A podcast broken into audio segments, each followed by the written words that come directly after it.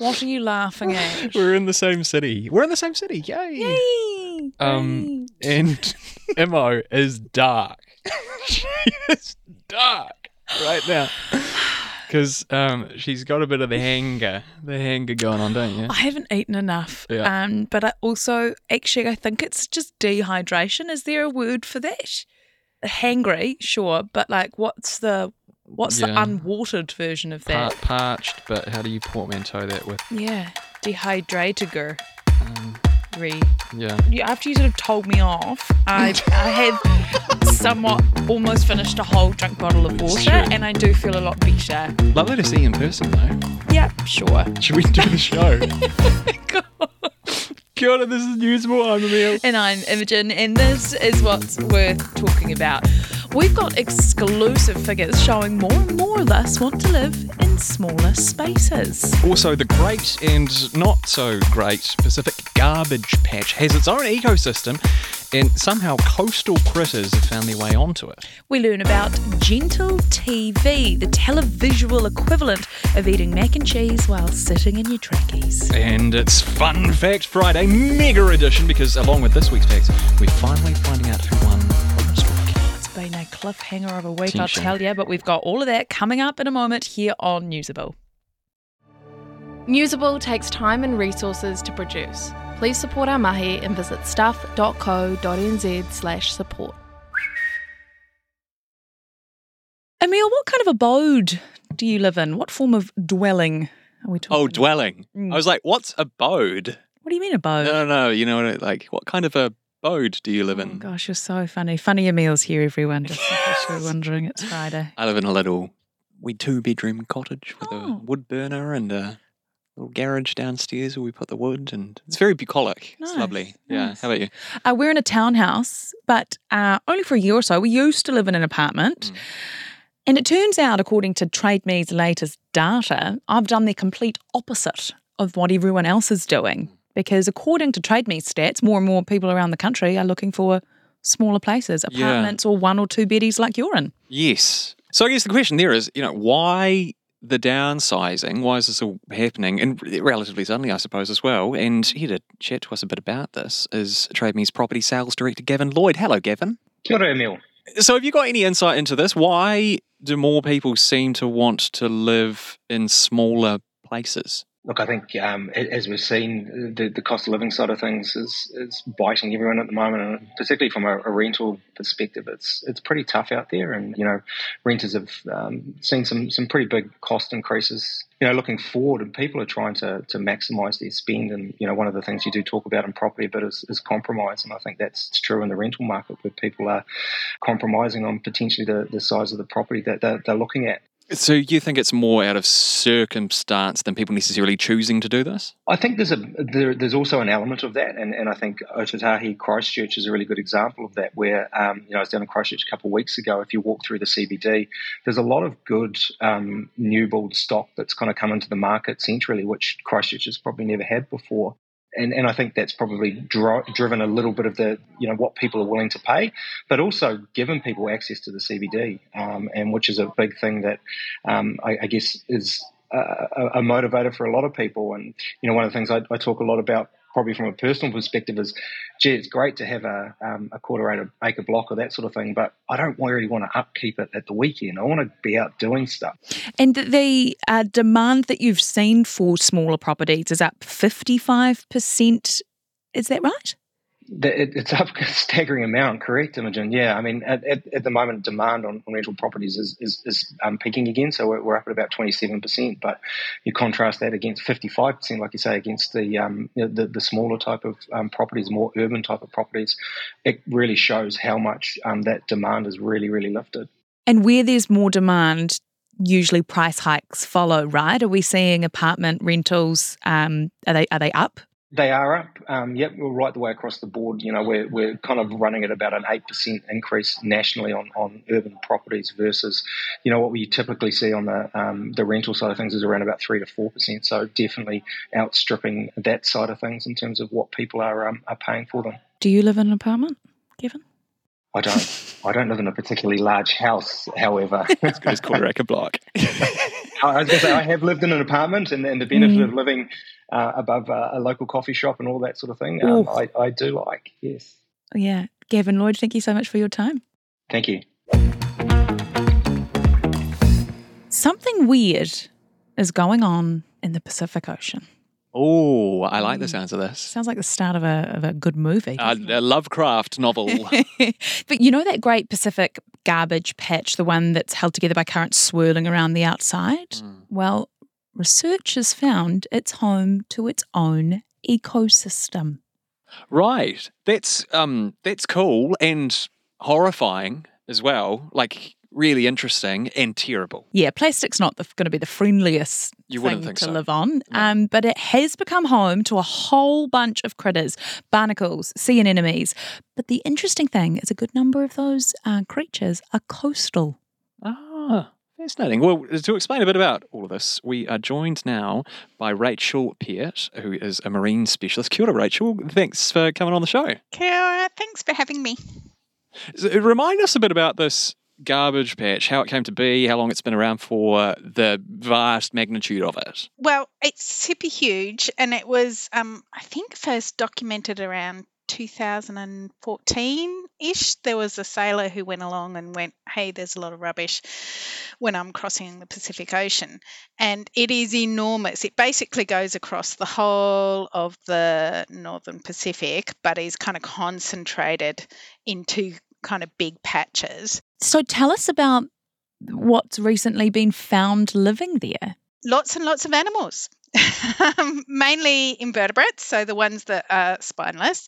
So there's lots of crustaceans, lots of stuff that grows on other stuff. So there's a group of animals called bryozoans, which are like moss animals. Like anything in the open ocean, they're after three things they're after protection, they're after food, and they're after um, a place to find a mate. And so, solid surfaces are these amazing, or semi solid surfaces for some of the plastics, is um, this amazing habitat that gives them a lot of those type of things. And some of the creatures living on there are coastal. How on earth did they get out to the garbage patch?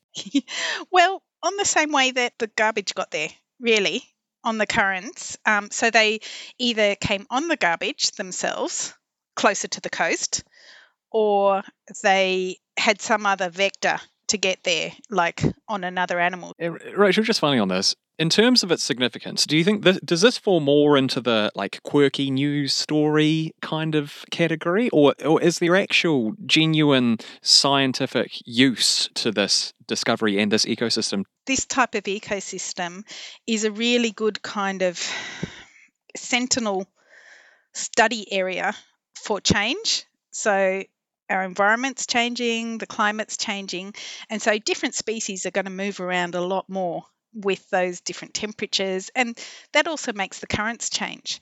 So you have these garbage patches, but these probably will move with different. You know, it's so big and so ubiquitous; it's everywhere. Um, they're actually probably going to be a real sentinel on what can happen to New Zealand's coastlines um, in terms of invasive species. Really, really interesting stuff. Thanks very much for your time. We really appreciate it. Thank you. Thanks for having me. Emil, we're cultured and sophisticated people, aren't we? Aren't we? Oh, you're talking to me? Yeah. Ah, it was the cultured, sophisticated that You said it, not started me. tuning out there. You, you said it. Yes, no, we are. We are. We're cultured and sophisticated people, Imogen, yes. Yeah, but even cultured and sophisticated, can't even say the word, mm. people such as ourselves, sometimes you just want to blob. No, you're right. It's an important element of self care. And um, I think that extends to entertainment too, right? Like you can't always be chowing down on your Succession or your Last of Us or Twin Peaks or whatever, mm. you know? It's, it's emotionally exhausting. Mm. You just sometimes just brain wants to turn off. Yeah. But helpfully, Stuff Culture reporter Jonny Mahon-Heap has come up with a name for this intellectually deficient but emotionally enriching uh, experience of entertainment. Gentle TV, Gentle TV. he calls it. I like that. And he's written a piece for stuff.co.nz exploring this, and he's here now to unpack it with us. Hey, Johnny. Hello. So, what do you mean by gentle TV? I've got a, I've got an idea in my head, um, but I mean, you, it's your phrase. Tell us. Well, I think you hit the nail on the head when referring to it as the sort of, you know, audio visual equivalent of a pair of trackies or a warm cuppa, is how I would describe some of these shows. Um, it's not that they're not challenging, it's just that they're episodic and they're sort of formulaic. You know precisely what you're going to get. It, you're presented with something quite low stakes at the beginning of an episode. Will an antique Chinese tea set sell an antique roadshow? Will Clark Gayford move the colonial villa from Invercargill? And you know that at the end of 28 minutes, you'll have your answer. And I think people need that certainty in these turbulent times. What makes a good gentle TV show? Do you reckon?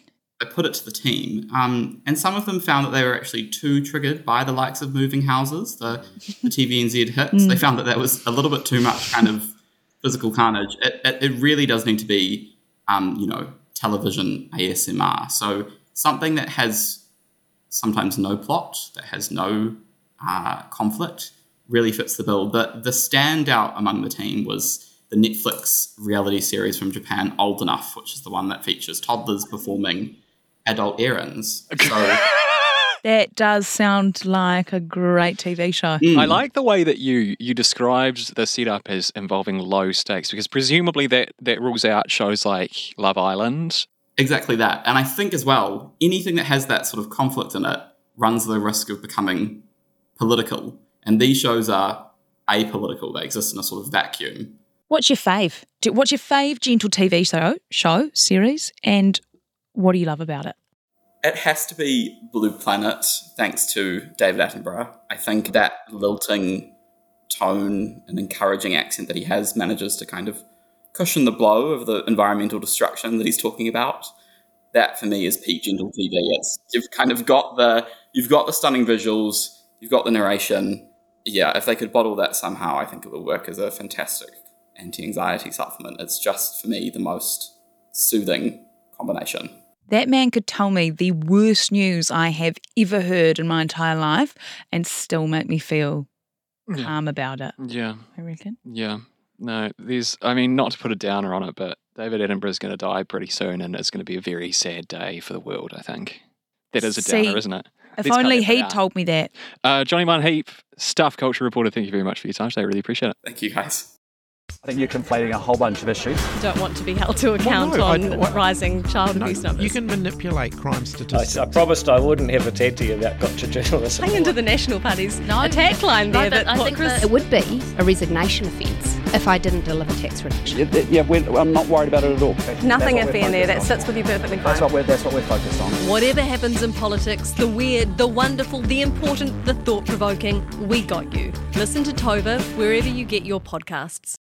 Gang's all here. He's all here in the same room. We're all it's in cozy. It's weird. We're all in one room Yeah. with producer Jono and everything. You have been cruel to us and to the Newsable listeners. When I say us, I mean everyone, because you didn't tell us who won Fun Fact Friday last week. Why week. did you do that? because I wasn't here on Monday.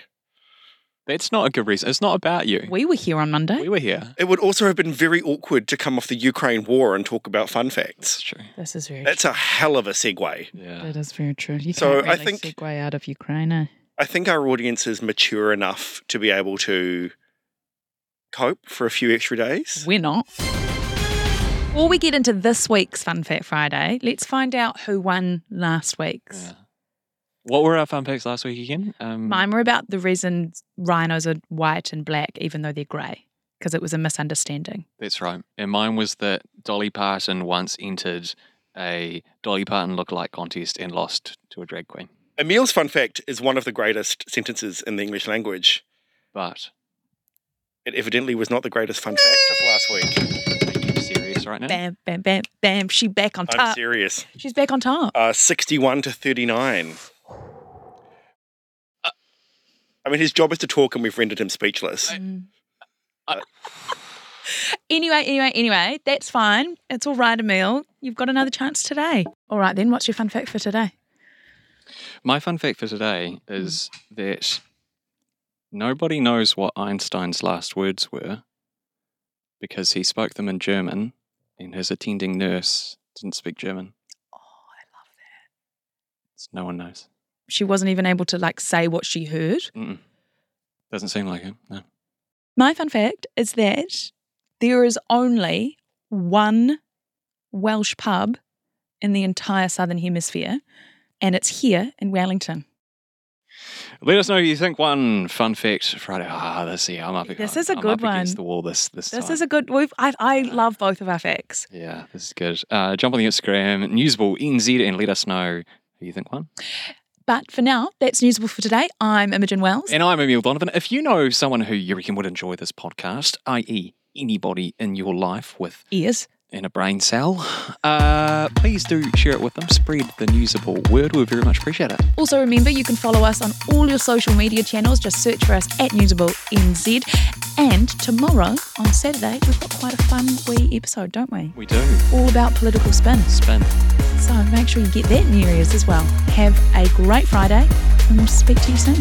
Bye. Newsable. News that's worth talking about. If you liked it and reckon it's also worth supporting, please make a contribution at stuff.co.nz slash support. If you don't have time to read the in depth stories or you just prefer to listen instead, the Long Read from Stuff is the podcast for you.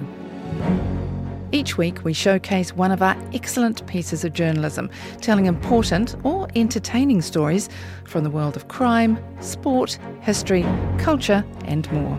You also get to hear from the journalists themselves about how they uncovered the story and how it came to life.